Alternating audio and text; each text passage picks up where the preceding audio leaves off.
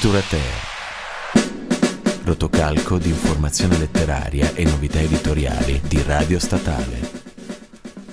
Buonasera radioascoltatori e benvenuti a una nuova puntata di Litura Ter. Eh, abbiamo constatato di essere alla 67esima puntata, un grande traguardo. E per questa grande serata ehm, saremo in compagnia di Paolo, Caterina e lo zio Mike che insieme presenteranno la nuova raccolta di Claudio Magris che proprio quest'anno compie 80 anni mentre nella seconda parte del programma io e il mio amico Elia presenteremo la nuova raccolta di Guadalupe Nettel dal nome Petali e altri racconti scomodi. Quindi due raccolte, eh, partiamo con la prima. Così, secchi. secchi. Secchi. Due raccolte. La prima è eh, appunto Tempo Curvo a Krems che fe- con la quale Claudio Magris ha deciso di festeggiare i suoi 80 anni e della quale appunto parlerò ora con eh, Paolo e Caterina. Ciao, ciao a tutti. Ciao a tutti. Allora, partiamo dalle cose proprio base, tipo L'ABC. l'ABC. Claudio Magris, triestino, classe 39, docente, traduttore, esperto, espertissimo di Mitteleuropa, eh, tra gli autori più apprezzati in Italia e al mondo, grandissimo favorito ai noi trombato al Nobel del 2007, Vero, vero. ancora nell'otto dei favoriti, ma quotato a 51, quindi non proprio tra i favoriti. Magari sai. Magari sai, quando all'Accademia decidono di smettere di palpare i culi e ricominciare a fare quello che devono, cioè assegnare il premio Nobel, magari a Magris ci, ci fanno un Così. pensierino così. Facciamo un eh, po' di polemica, ma No, letteraria. ma era leggera, una cosa leggera come forse l'avrebbe fatta Magris, scusa Sicuramente. Claudio, scusami. E mh, uscito con molti libri, il più famoso dei quali è probabilmente Danubio, che è una- un libro stranissimo, non è un'autobiografia, non è un racconto di viaggio, non è una raccolta di racconti. Non si può dire forse solo quello che È non un oggetto magico, letterario. letterario che va maneggiato, va maneggiato, maneggiatelo almeno una volta nella vostra vita. Eh, Lo possiamo inserire nella grande lista dei libri da, da leggere prima di morire, Danubio? Sì, tu lo, sì, lo secondo, me, secondo me sì. Ancora di più metterei Microcosmi, che è l'altra Ah. sua raccolta di, di racconti del 2007, quella che gli ha meritato lo Strega. E eh, i libri invece che abbiamo presentato già qui a Litura Terra, il suo ultimo grande romanzo, Non luogo a procedere, e poi anche la mm, Istantanee, che è l'ultima raccolta che è uscita prima di questo tempo curvo a Krems, di- all'interno del quale si parla di... Lascio a voi. Beh, ehm, si parla... ma diciamo che il, il fil rouge potrebbe essere il tema del ricordo, della memoria. Non so se sei d'accordo, Secondo Caterina. me è più la vecchiaia, intesa come... e la riflessione diciamo sul tempo. Sì, ehm, la vecchiaia che è una condizione umana che prima o poi noi Tocca tutti... tutti. E dov- che- Tocca a tutti. e che porta, sembra quasi per forza, leggendo questi racconti, a un cambio di sguardo. Perché forse questi racconti parlano del cambio di sguardo dei, dei protagonisti. Sì. Cambio di sguardo sul presente e, e sul passato. Sì, che sono solo congetture della nostra mente che in realtà non esistono perché appunto il tempo è un fluire unico e continuo e quindi abbiamo questi, questa serie di personaggi apparentemente diversi, con storie diverse che però sono accomunati da questo scontrarsi con, ehm, con la vecchiaia che... Scontrarsi con la vecchiaia che diventa poi forse un incontrarsi con il mondo. Perché esatto. eh, il, eh, il mondo diventa un cagnolino con cui si può giocare e che Si può giocare improvvisamente... che non ti morde più. e, che non, esatto. e che non abbaia più, non fa più tutto quel casino che finché siamo giovani. Poss- possiamo dire che anche il, mm, diciamo, il uh, minimo comune de- denominatore di queste eh, storie, di questi racconti, è la maturità in quanto riflessione di un uomo colto, perché i protagonisti di queste storie sono uomini molto colti. Ma prima di dirlo, chi sono i protagonisti di Ecco, queste è vero. storie? Perché ci abbiamo girato intorno, girato intorno. Dai e poi- raga, fateci sapere. Allora, abbiamo il custode, che è del- il protagonista del primo racconto. Poi abbiamo. Lezioni di Poi musica. abbiamo Lezioni di musica, è un uh, racconto molto bello che parla di un uh, appunto maestro uh, di musica Salman uh, Meyerstein, spero di averlo pronunciato bene, E, mm, è una storia commovente e ehm, densa di riferimenti storici, di riferimenti alla storia ebraica eh, europea, perché il, il protagonista è un maestro di ehm, musica che nel tempo ha raggiunto una grande fama e a un certo punto ritorna a far visita a un suo allievo che era figlio allora di un, di un senatore, quindi eh, un, un, allievo dell'alta classe di Trieste. Ricordiamo che una, una, uno degli elementi ricorrenti di questi racconti sono ovviamente Trieste, Trieste. Friuli, eh, Venezia Giulia. La eh, Trieste vera e la Trieste finta. La Trieste vera viene anche ricostruita in modo in modo diciamo parziale o poco artificiale sì. cioè po- all'interno dei racconti e Magris non la, non la ricostruirebbe mai in modo, in modo, artificiale è molto bella anche um, l'immagine del mare di Trieste che emerge soprattutto nel, nel primo racconto appunto un, un mare che non vuole essere visto perché il sì, protagonista non vuole essere visto appunto infatti preferisce tutte le vie parallele al mare non quelle perpendicolari sì, e... E, e, poi diciamo che al di là del mare, mh, come prima uh, inf- durante un fuori onda Caterina mi faceva notare, questi racconti hanno diversi elementi autobiografici, giusto? Sì, esatto. Infatti mh, sono, ehm, sono, molto frequenti anche proprio ehm, le similitudini delle emozioni al... Um, al mare, comunque è visto come, come elemento di, possiamo dire quasi di nostalgia. Sì, eh. sì, sicuro. E poi diciamo che c'è l'elemento anche di riflessione professionale, eh, che poi racconteremo magari più La avanti. chiudiamo con un ultimo, un ultimo dettaglio. Sull'autobiografia, il protagonista del Tempo Curvo a Krems, che è il mh, mm, racconto che dà il titolo alla raccolta e che è l'unico di cui Centrale. non si fa il nome, mm-hmm. si può immaginare sia proprio, sia proprio Magris. Eh sì, dai. Ah, esatto. Togliamogli la maschera. Bene, da questo personaggio celato e dal mare di Trieste ci spostiamo a un altro ambiente naturale, che non si sa bene se sia molto naturale, che sono gli Strawberry Fields Forever dei Beatles.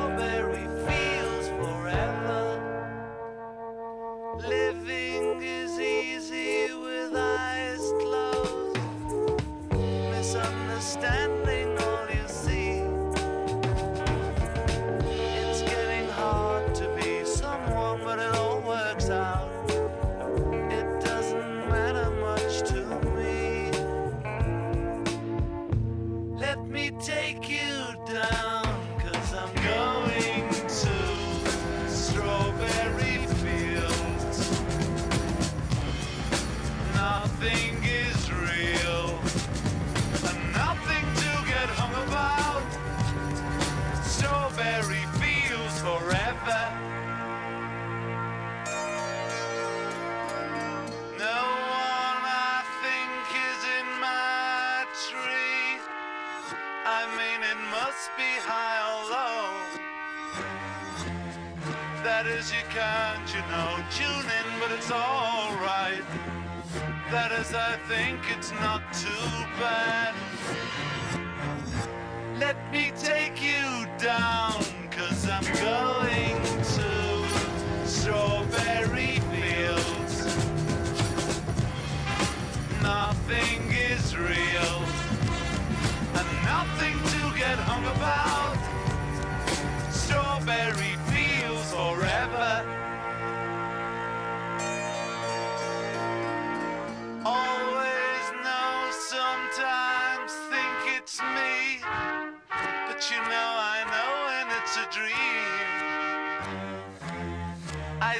and no, I mean a yes, but it's all wrong.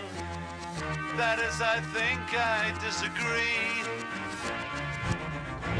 Let me take you down, cause I'm going to Strawberry Fields. Nothing is real, nothing to get hung about. Strawberry forever. Strawberry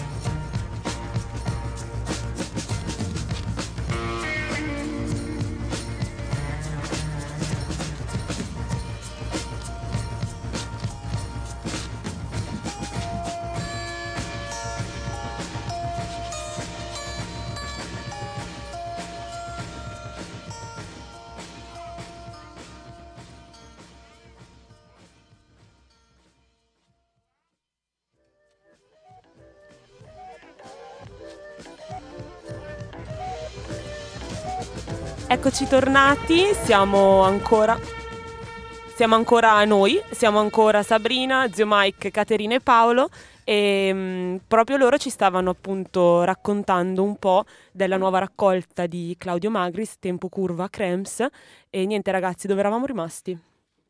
Eravamo rimasti al mare di Trieste, al ricordo, a un Magris che cela la sua Identità. identità all'interno di questi racconti, però mm, non la cela così bene, diciamoci la verità. L'abbiamo beh, anche che- scoperto. Beh, ma è, è abbastanza svelato, abbastanza svelato non solo perché è in prima persona, non solo perché parla di un conferenziere che parla di Kafka proprio nel centro dell'Europa, quindi Che poesia. no- ragazzi. non possono essere tantissimi. Parla soprattutto, Magris ha una delicatezza quando parla degli scocciatori che è straordinaria ed effettivamente il Tempo Curvo a Krems nasce proprio dall'impresa di una scocciatrice che vuole ricordargli di essere amico di una sua amica. Sì, ehm, diciamo che secondo me c'è un passaggio molto poetico in questo, in questo racconto. Il ricordo della donna amata e anche della ragazza che tutti noi abbiamo desiderato nella nostra liceo. adolescenza, la ragazza irraggiungibile, no? Questa... ehm, Vorrei, vorrei leggere un pezzettino, cioè questa signora si avvicina a, al prota- Nori si chiama, narrante, eccola, Nori. e dice di eh, conoscere questa sua compagna di classe. E Magris pensa, non ho avuto purtroppo compagne di classe, sono cresciuto fra il sudore da caserma di una classe di soli maschi. Però esisteva questa Nori che passava e che è il primo nome che gli viene in mente, quindi lui azzecca immediatamente e comincia a fare questa riflessione sul, sugli accadimenti eh, del sì. passato che lui viveva in un modo che evidentemente sono andati in un altro perché lui pensava di non essere mai stato notato Certo. da questa Nori che invece evidentemente lo nota e lo ricorda e comincia questo Sì, questo- questa riflessione sul tempo come causa, ehm, quindi inizia appunto la riflessione sul, ehm, sulla causalità del tempo, sugli effetti che ha nel futuro, come appunto questo, e si continua a chiedere e anche sul Se- futuro che ristruttura il passato a volte, Sì. cioè che a seconda di quello che viviamo forse abbiamo vissuto cose che o abbiamo vissuto o non abbiamo vissuto, è molto strano da capire anche perché si intreccia con delle concezioni di sì, fisica. anche perché si chiede ma quello che ho vissuto io non è quello che magari nello stesso momento hanno vissuto gli altri nello stesso momento e quindi mm, No, ma poi mh, la cosa bella di, di questa storia d'amore mancata è il fatto che dopo parecchi anni, quindi in età matura, lui trova il coraggio di chiamare Nori. E, e lo spiega poi anche in un passaggio, no? Ero. Faccio una citazione. Ero dunque il vecchione di Svevo che raggiunge solo t- tanti anni dopo una ragazza intravista una sera, saldando soltanto nel ricordo il conto lasciato aperto. Quindi eh, è una cosa, cioè i sentimenti, ma il ricordo dei sentimenti è qualcosa che rimane, permane la traccia nella, nella- nella storia di una persona. E dunque questa è, una cosa veramente bella che, che Magris ci dice. sentimenti che possono essere vissuti o in prima persona, come accade appunto in tempo curvo a Krems, o come nell'ultimo racconto della raccolta Esterno giorno in Val Rosandra, possono essere vissuti tramite le movenze, le esperienze di altri, perché è la storia di un signore, anche lì attempato, il quale vede mettere in scena la storia della sua gioventù Eh sotto sì. forma di, di film e rivive quello che ha vissuto su, Con i suoi amici e non solo lui. esatto, attraverso i corpi, attraverso la recitazione di alcuni, Mi alcuni picchi se attori. dico una cosa, è molto pasoliniano, non ti sembra? Beh, è un, al- un altro friulano di, di discrete, discrete prospettive. Di discrete prospettive. E sì, sì, sì, sì. Lo, Ma lo questo è. non, è, non ha anche un significato shakespeariano, no? Che alla fine la vita è una grande recita, secondo o- te? O anche pirandelliano. Pirandelliano, volendo, Perché se andiamo a prenderlo...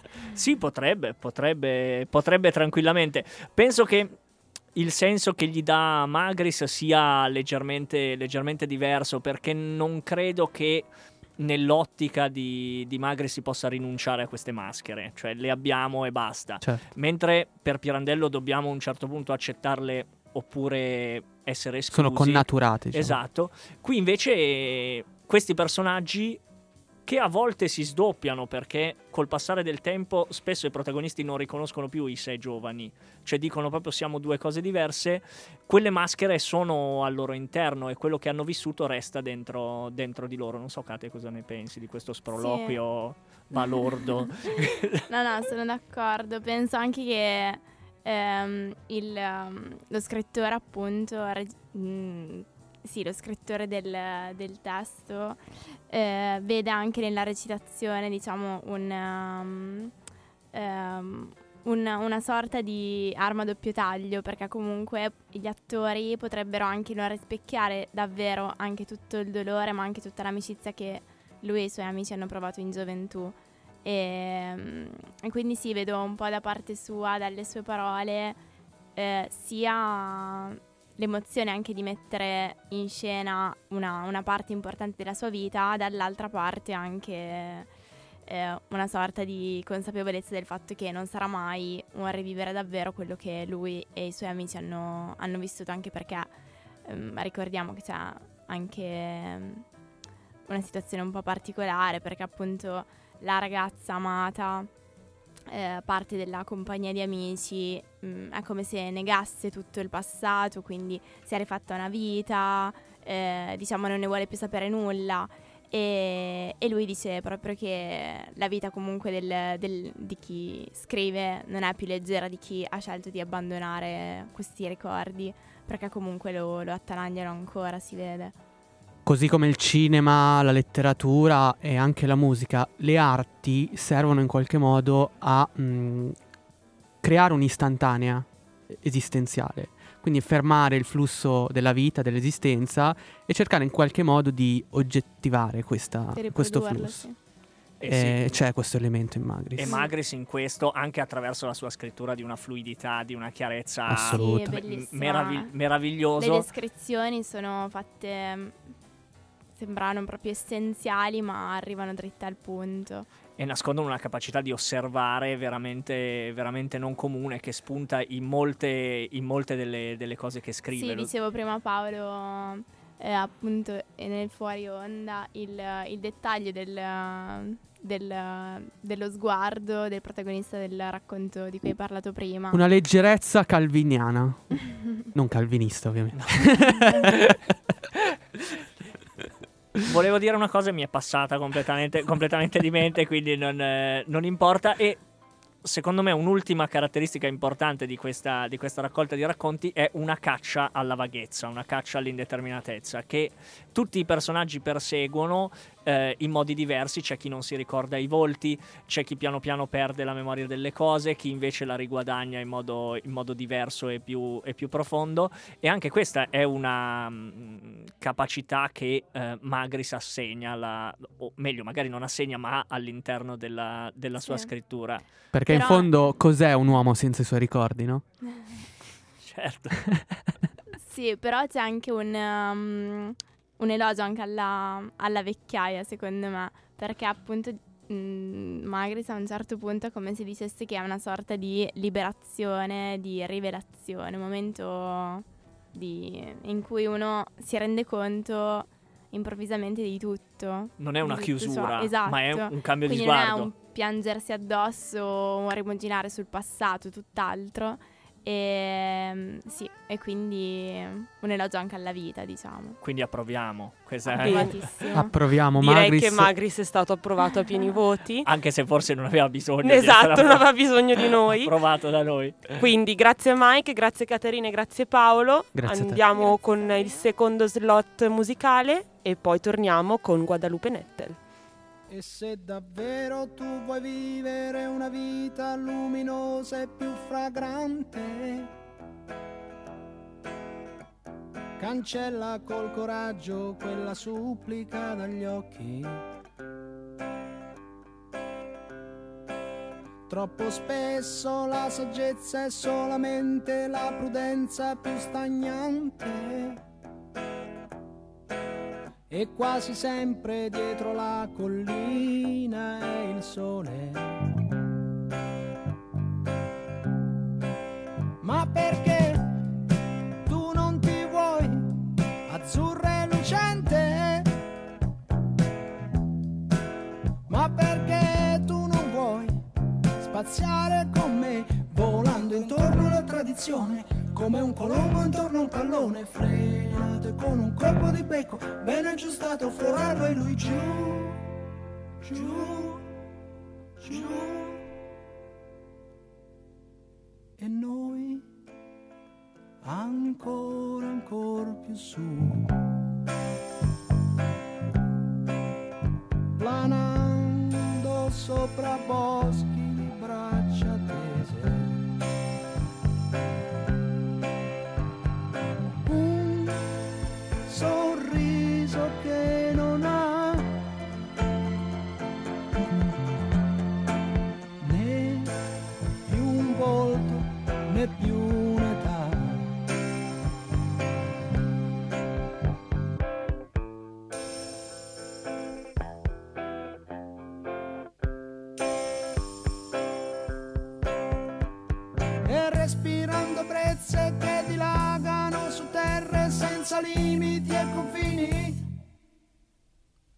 Ci allontaniamo e poi ci ritroviamo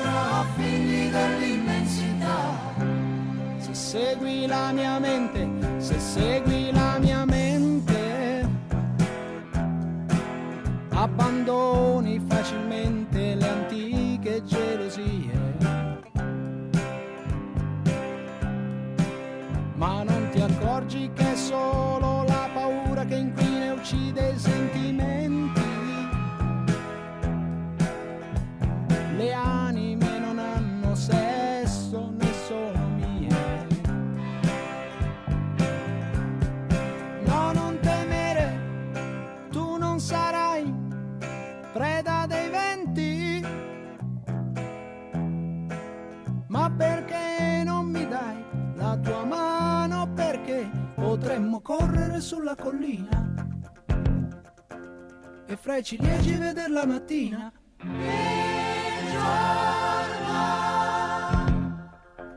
E dando un calcio ad un sasso residuo d'inferno, farlo rotolar giù, giù, giù.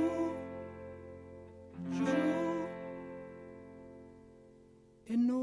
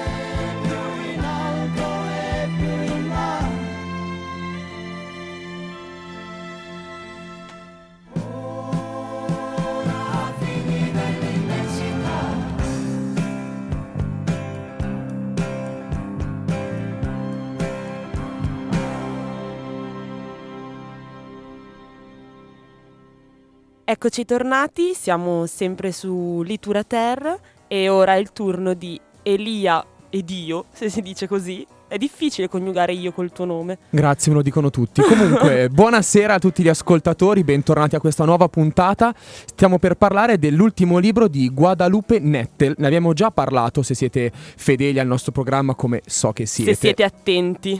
Infatti, l'anno scorso abbiamo parlato di. Bestiario sentimentale. Io sbaglio sempre questo nome, però non l'ho fatto io, quindi sono un po' giustificato. Mm. No, vabbè. A sto giro, invece, il libro si chiama Petali e altri racconti scomodi. E questa parola scomodo, questo aggettivo, è tornato tante volte quando io e Sabrina ne abbiamo parlato. Esatto, faticavamo quasi a trovare un, eh, Un sinonimo. Un sinonimo. Ho detto, eh, scomodo lo stiamo dicendo un po' troppe volte. Esatto. Comunque, eh, quindi Guadalupe Nettel, siamo affezionati in qualche modo Mhm. a Guadalupe Nettel e siamo affezionati alla sua forma breve perché anche in questo caso si parla di una raccolta di racconti, sono sei racconti e anche in questo caso le, le sue radici o comunque l'eco che sta alla base di, di questa nuova raccolta rimane, rimangono in realtà due grandi personalità, come ricorda anche Baiani. Esatto, esatto. Adesso stiamo leggendo dalla quarta di copertina, non stiamo Non facendo stiamo facendo i noi fighi. secchioni, però Baiani nel suo articolo sul manifesto, che però abbiamo letto, dice che dietro appunto i racconti di Guadalupe Nettel si sente il magistero di Edgar Allan Poe e Giulio Cortázar. Tra l'altro secondo di cui abbiamo fatto anche un libro, se non sbaglio, non troppo tempo fa. Comunque, Il giro del giorno in 80 mondi. bravissima. Mamma, sono sul pezzo. Comunque, con questa parola, il magistero di Edgar Allan Poe e Giulio Cortázar sicuramente richiama alla forma breve di cui Poe è proprio eh, Magister. l'archetipo, se vogliamo, e che lei controlla in modo perfetto, secondo me. Sono delle proprio pillole questi racconti proprio molto sia a livello di lunghezza che a livello di prosa, di come Sì, sono esatto. scritti. Proprio Sì, iniziano e finiscono nel Iniziano e momento finiscono. giusto. Bra- eh, Cioè, non esatto. avrebbero bisogno di continuazione, anche perché lei è Esatto. abbastanza secca anche Sì, sì, nel, sì. nel recidere il legame col racconto finale. Sì, lei proprio Diciamo che- infatti li- dice bene Baiana dire si sente il magistero e sicuramente Cortázar è riferito alle sue origini, Cortázar era, era francese ma originario eh, Argentino. argentino e Esatto. lei l'autrice è, è messicana, è molto famosa eh, in tutta l'America Latina. Prima di entrare un po' nei temi principali del...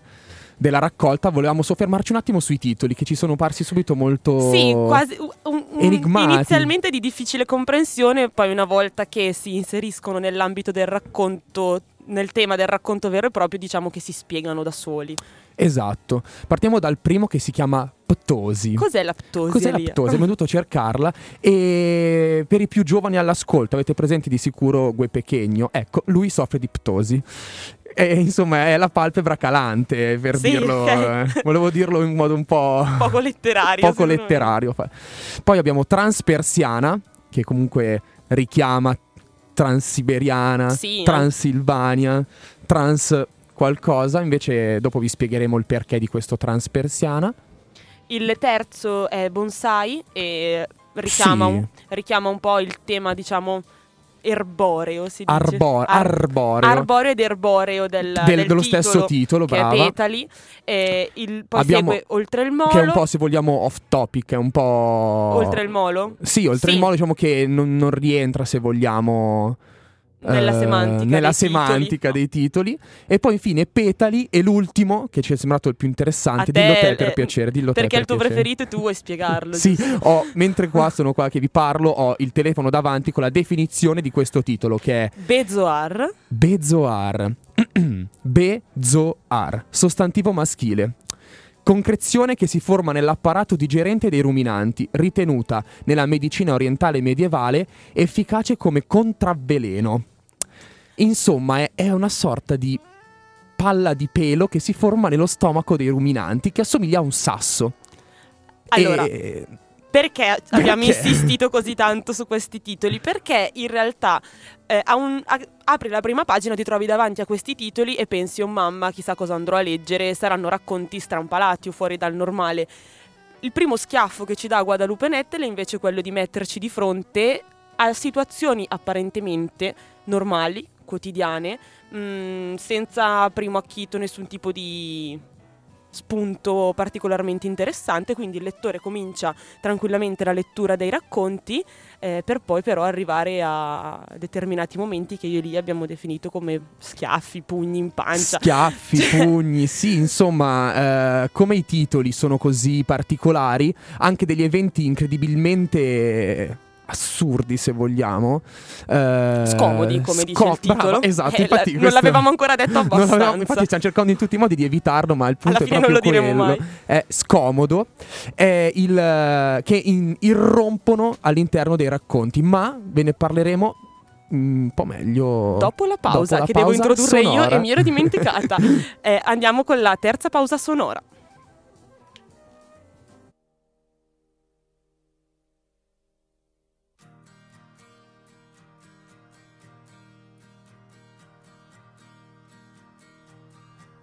Se ti tagliassero a pezzetti, il vento li raccoglierebbe. Il regno dei ragni cucirebbe la pelle.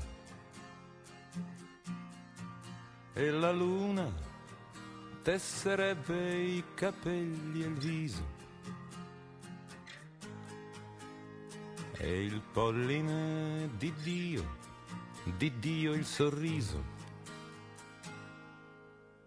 Ti ho trovata lungo il fiume che suonavi una foglia di fiore, che cantavi parole leggere, parole d'amore. Ho assaggiato le tue labbra di miele rosso, rosso. Ti ho detto dammi quello che vuoi, io quel che posso. Rosa gialla, rosa di rame, mai ballato così a lungo, lungo il filo della notte, sulle pietre del giorno. Io suonatore di chitarra, io suonatore di mandolino, alla fine siamo caduti sopra il fieno. Persa per molto, persa per poco, presa sul serio, presa per gioco. Non c'è stato molto da dire o da pensare.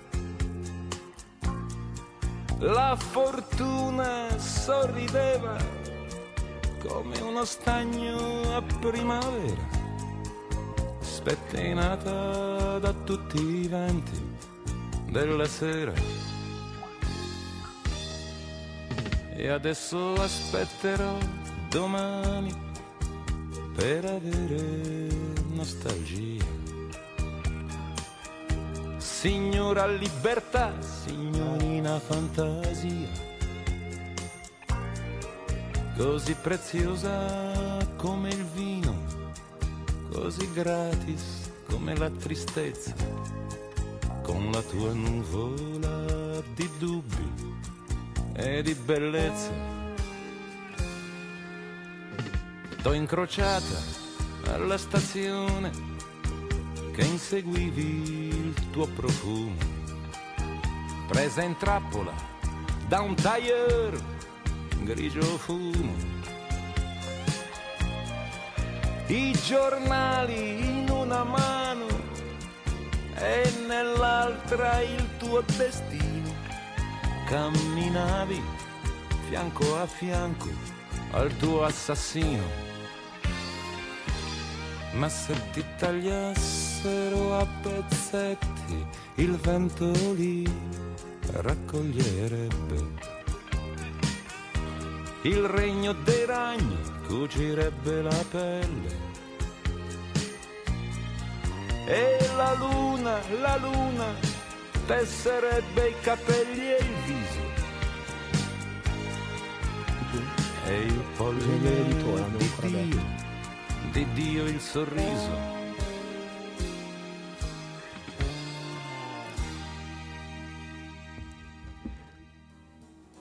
Eccoci tornati e ricominciamo citando una cosa che io e Elia ci siamo dimenticati Ma forse l'avete slot. sentita nel, fuori dalla Stavo diretta. cercando cioè, di perché- dissimulare. Bene, ci siamo Comunque, eh, dimenticati di sottolineare e specificare l'editore. E mi Elia? sono dimenticato che il microfono era aperto, quindi chiedo scusa. Tutto un Comunque gioco di l'editore dimenticanze. è La Nuova Frontiera, editore anche del precedente libro della Nettel. Bestiario sentimentale, Grazie non Sabrina. mai.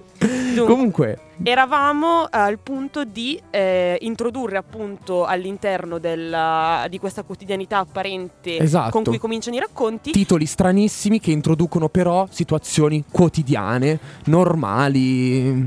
apparentemente perché come eh, dice la stessa Nettel a un certo punto irrompe la scomodità. E eh, adesso andiamo a sottolineare cosa, in cosa consista realmente questa scomodità, perché non è nulla di esterno, non è nulla di strano o fantasmagorico, ma è la pura istintualità umana. Sì, le nevrosi che tutti abbiamo, le nevrosi che sono all'interno della vita quotidiana.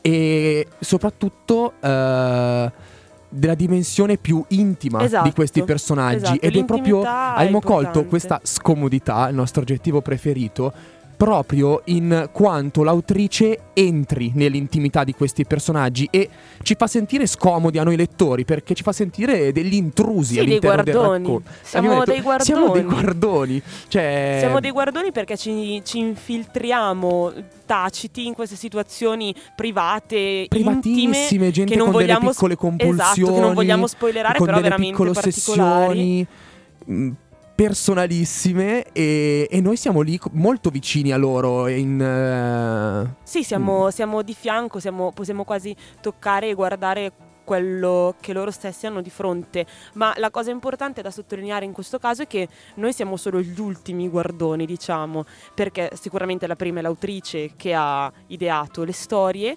e i secondi nonché più importanti sono gli stessi personaggi perché in tutti questi racconti non sono diciamo popolatissimi hanno sempre uno, due, massimo tre o quattro Sì. personaggi che in qualche modo eh, girano intorno al protagonista come dei veri e propri guardoni loro stessi Sì, che si in- insinuano addirittura nell'interiorità stalker, perché in un paio di momenti si potrebbe addirittura usare questa parola, perché sono appunto protagonisti che invadono la vita di altri o i protagonisti sono invasi dallo sguardo di un altro, dall'ossessione di qualcun altro nei loro confronti. esatto il punto E di quindi vista c'è, abbiamo detto, un gioco di specchi, se vogliamo, tra noi che guardiamo la loro nevrosi, loro che guardano o che, diciamo, consumano la loro nevrosi o che viceversa sono oggetto della nevrosi di qualcun altro. esatto il- Tutto questo dentro a una cornice quotidi- super quotidiana, Sì, una passeggiata al normalità. parco, ehm, una passeggiata per le vie Sì, di... uno sguardo fuori dalla finestra la sera, un, una, uno- una gita alla serra del, del parco della propria città, quindi situazioni appunto molto quotidiane, molto naturali che celano in realtà queste, queste nevrosi e questa intimità veramente spiegata in maniera ehm, magistrale dalla- da Guadalupe Nettel. con questo suo tra l'altro stile, come abbiamo detto, piano, molto piacevole. Vi, faccio- vi facciamo sentire un piccolo passettino su questo discorso dell'intrusione. Eh, devo confessare, tuttavia, questo scusate, viene dal primo racconto Ptosi, mi piace pronunciarla. Devo confessare, tuttavia, che spesso, mentre cammino per la strada o nei corridoi di un edificio, avverto il desiderio improvviso di scattare una foto, non di paesaggio di ponti come faceva un tempo mio padre, ma di palpebre insolite che di tanto in tanto individuo tra la folla. Questo riferito a il, il racconto appunto Ptosi che è su questa palpebra calante, potete immaginare come prosegua la sua ossessione per il ritrarre le palpebre. Esatto, mentre io ci tenevo a, mm, a raccontarvi insomma un, un altro pezzettino del secondo racconto che è Transpersiana e, e siamo in una situazione anche in questo caso molto quotidiana, una ragazza guarda fuori dalla finestra e osserva una scena diciamo privata, altrui. Privatissima. Lei dice le tapparelle erano a mezz'asta, ma si intravedeva lo stesso la tua sagoma. In quel momento mi sono sentita pervadere da un leggero malessere, da una sorta di vertigine. Ho sollevato la testa e ho visto che ti slacciavi la cintura con i movimenti urgenti di chi si sente soffocare. Per qualche secondo ho avuto modo di osservare e non continuo. Non continuiamo, ma potete immaginare quanto sia privata la scena che sta per descrivere. E questo, secondo noi, è uno dei fili rossi più evidenti di tutto il. Sì, di tutta la raccolta. raccolta. Eh, citavi prima tu Elia lo stile di, di Guadalupe Nettel che come eh, abbiamo constatato ma è,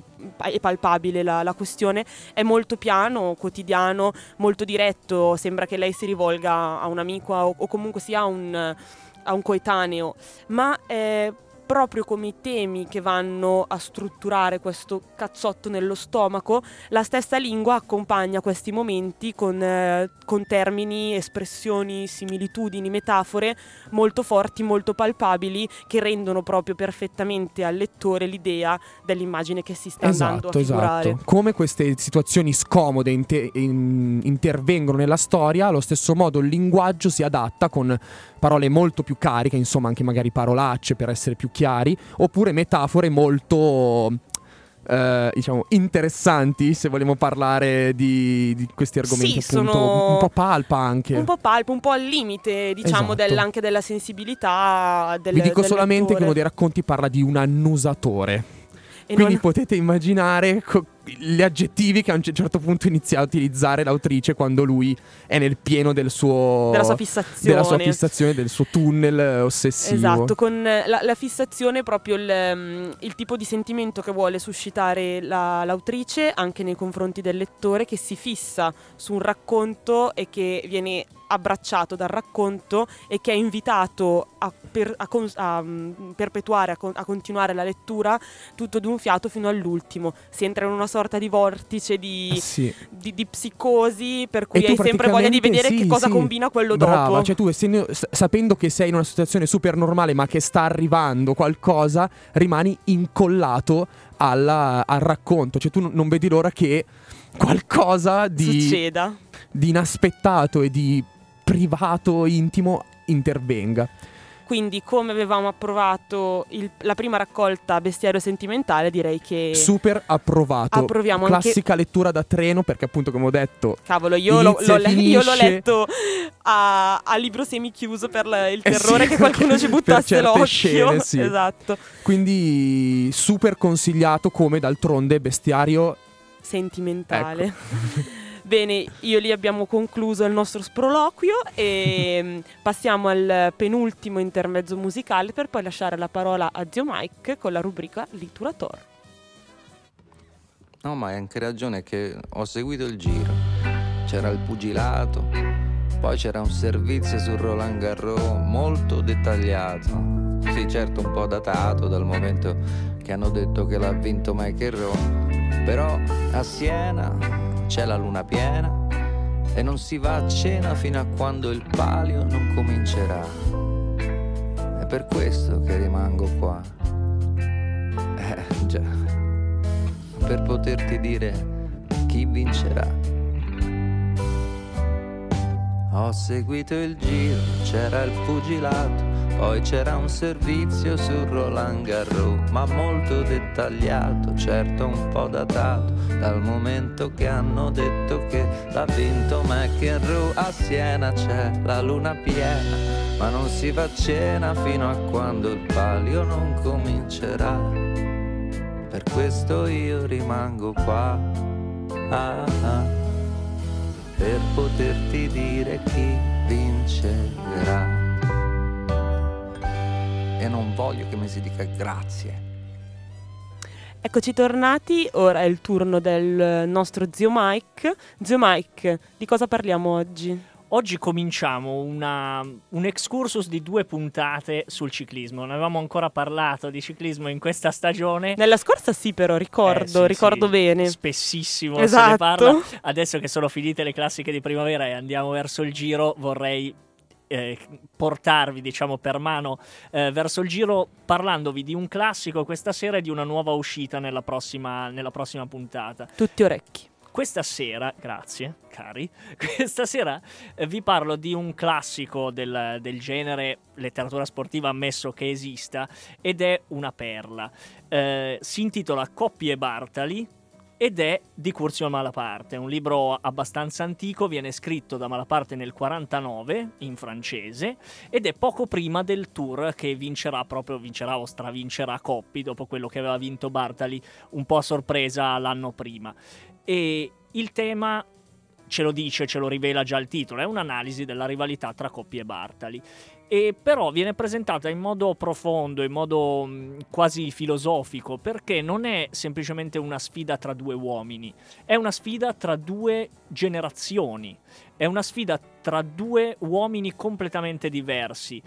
Il- l'uomo dell'antichità, Bartali, contro invece l'uomo moderno, Coppi c'è eh, una. si può addirittura stendere una tabella delle differenze che Malaparte trova tra l'uno e l'altro. Bartali è il pio, Coppi è il libero pensatore. Bartali accetta i dogmi e Coppi li rifiuta.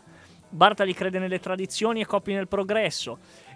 Fino ad arrivare a questioni veramente molto sottili. Bartali è un mistico, Coppi è un cartesiano, secondo, eh, secondo Malaparte. E soprattutto Bartali è il campione di un mondo già morto, mentre Coppi è il campione di un mondo, di un mondo nuovo. Eh, uno è l'uomo e uno è la macchina, secondo, secondo Malaparte.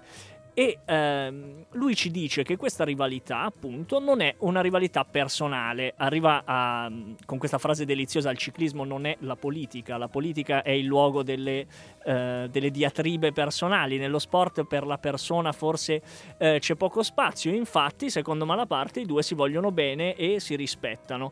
Questa cosa ci aiuta a capirla Gianni Mura che firma la postfazione a queste 50 pagine di Malaparte, che sono 50 pagine assolutamente dorate, e Gianni Mura va a recuperare tutti quelli che sono gli aspetti più importanti di questo testo e anche alcuni aspetti di storia del ciclismo che è sempre piacevole recuperare, appunto le storie anche di complicità tra, tra, Coppi, tra Coppi e Bartali, forse quella più tenera, più tenera di tutte, quando Coppi muore a poco più di 50 anni, ovviamente nella sua cucina è una sfilata di campioni, ma l'unico che si fermi a parlare con Angiolina, che è la mamma di, di Fausto, è proprio Bartali che si ferma e due hanno un, un lungo, un lungo dialogo. E ehm, al, al, racconto che riguarda questi due campioni si mischia poi una parte molto personale, invece è il rapporto di Malaparte e della sua generazione con la bicicletta ed è la parte che apre il racconto. Malaparte comincia proprio a raccontare che cosa ha significato la bicicletta per la generazione prima della guerra e che cosa significa poi dopo quando si torna alla normalità.